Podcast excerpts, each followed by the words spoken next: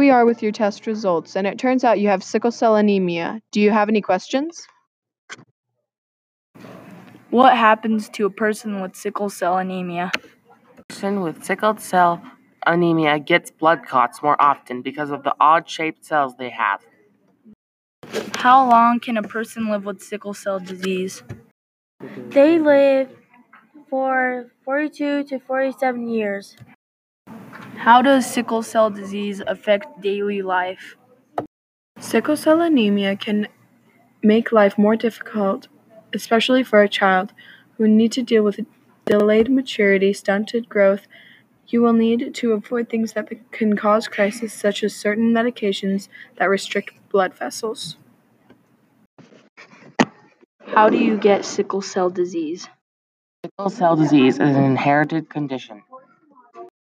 What are some things sickle cell patients should avoid?